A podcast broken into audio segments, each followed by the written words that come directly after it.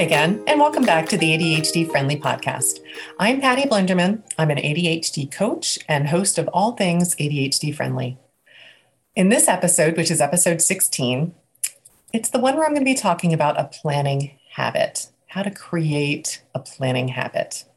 This is the second in my series of three podcasts on planning. In my last episode, I shared some strategies to pick a physical planner that's more likely to work for you. Today, I'm going to be sharing some tips on starting a planning habit. And in my last episode of the three, I'm going to be going into my weekly planning routine. For today, let's get into how to start a planning habit. I always start with if, if it's not something you're currently doing, we have to connect to what's in it for me to do it. So I started my planning routine after taking a training course to teach a program called Seeing My Time. And it was led by Marydee Sklar, who I can't recommend enough, just changed my life in terms of how I perceive time and how I use external concrete tools to support it. I took this course initially to support my clients. I felt like I had a good handle on time. I arrived places on time. I felt like I had a good sense of time. And I was really just taking it to support my clients with some tools to add to their toolboxes. And I remember when Marydee was sharing her process for weekly planning and monthly planning and daily planning, I had such resistance to the way it was laid out. I just felt like there was way too much too big of an ask, too many steps, too much time. I just felt like it would take forever. And I didn't have a sense of why would I even do that? My planning was fine. My handle on time felt like it was absolutely where it needed to be. So I didn't see the need to build any more structure around my plan. But Marydee highlighted one thing that was very sparkly to me. She said that the weekly planning process was where the magic happened. She said the magic is in weekly planning. That language that that created enough interest and it really resonated with me because i had a monthly um, calendar that i would write down you know big appointments and things i could see and i looked at my schedule for the day i wasn't putting any structure around a weekly plan a way to see the week coming up so that did have a little bit of interest and i thought yeah you know what i could do this and see what i learn so i can share it with clients again i really wasn't expecting to transform the way i looked at my time and, and my planning process, but it did create enough interest for me to start, enough interest for me to begin putting structure around a habit of my own. So I decided to block time to look at my week. And this is where I'm going to really encourage you as, we, as I go through just some, some tips to starting a planning habit to keep in mind something is more than nothing if I expected myself to do this long process that was outlined in the course that I was taking, I wouldn't have done anything. But I found a place that sparked my interest and I decided just to devote five minutes to it on a Sunday morning. That was the time that uh, Marydee said was the best time to plan, that people had the most success if they looked at it at the same time each week. Typically, Sunday was a great day or Monday morning. Sunday morning worked for me. So that's where I started. I just took five minutes. My habit today, this has been many years, it's been over five years since I took the training. It looks very different. I'm going to go into that in the next episode. I now, my, my routine looks um, so different that I actually spend on average an hour every Sunday morning looking at my weekly plan and doing my weekly planning.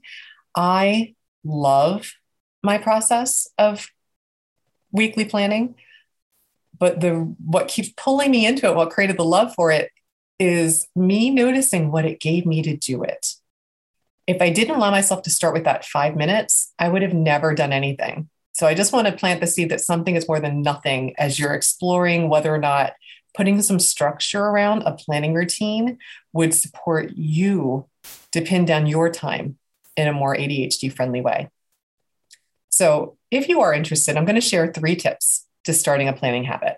There's lots of strategies, lots of tools, lots of things out there. I'm just going to highlight three things that helped me to build mine in case they might help you to build yours. The first, because remember last week we talked about the physical planners. So once you have something that's sparkly that you're interested in, what's the best time to look at your week? Like I said, research shows Sundays are really um, successful in terms of people establishing a consistent habit around looking at their weeks. Could be Sunday morning, could be Sunday afternoon, in the evening before you go to bed. I do have clients that do it Monday um, and have had good success with that, as well as other days of the week. But I, I have also noticed what the research has has shown, and that's that Sundays do seem to have the most um, positive results. But pick a time that's best for you. And then what prompt will you need to remember that that's what you intend to do? This is not part of your routine yet. So I know our brains tend to, in the moment, push back and resist putting structure in place to remember because we're not going to forget. But I encourage you to go ahead and make a prompt just in case your brain doesn't follow up and remember at the time that you decided you wanted to do it. I set a reminder in my calendar. Um, that's how I remembered as I was building my habit. Um, I encourage you to notice what will work for you to remember your intention to do the planning at the time you decide. So, tip one, pick a time that's best for you to do it. And tip two, create a prompt that's going to remind you that you intended to do it. And then tip three, keep it in sight. I talked about this last week. I'm going to talk about it today and I'm going to talk about it next time. If you do your planning, let's say it's a, a physical planner and you close it, or you put it down and something covers it, out of sight, out of mind. It's gone. We have to keep it in sight. So decide where it's going to go so you'll always be able to easily see it. Can't see it, it's like it doesn't exist. So, if you would like to run an ADHD friendly experiment on planning and developing a routine around it, just decide to start where you have the least resistance. Notice if five minutes feels like it's too long, maybe it's just I'm just going to look at my calendar for two minutes. Notice what it gives you. It's what you get from doing it that's going to create the motivation to come back and continue doing it. It's how I went from five minutes to an hour to looking forward to it because it just pins down my week and it creates so much calm and ease for the rest of the week that I won't even consider not doing it. I bring my planner on vacation, I do it on holiday breaks. I am so connected to what it gives me that I actually am more uncomfortable when I don't do it. It pulls me in because I'm aware of how much it pins down my time and makes it concrete for me to manage it with more ease.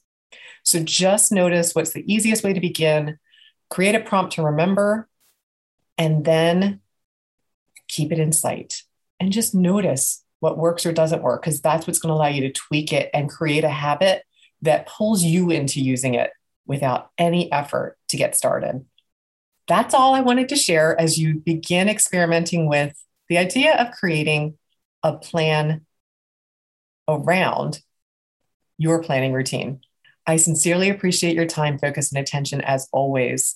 As this week I shared how creating a planning habit can support you to manage your time with more ease and less stress.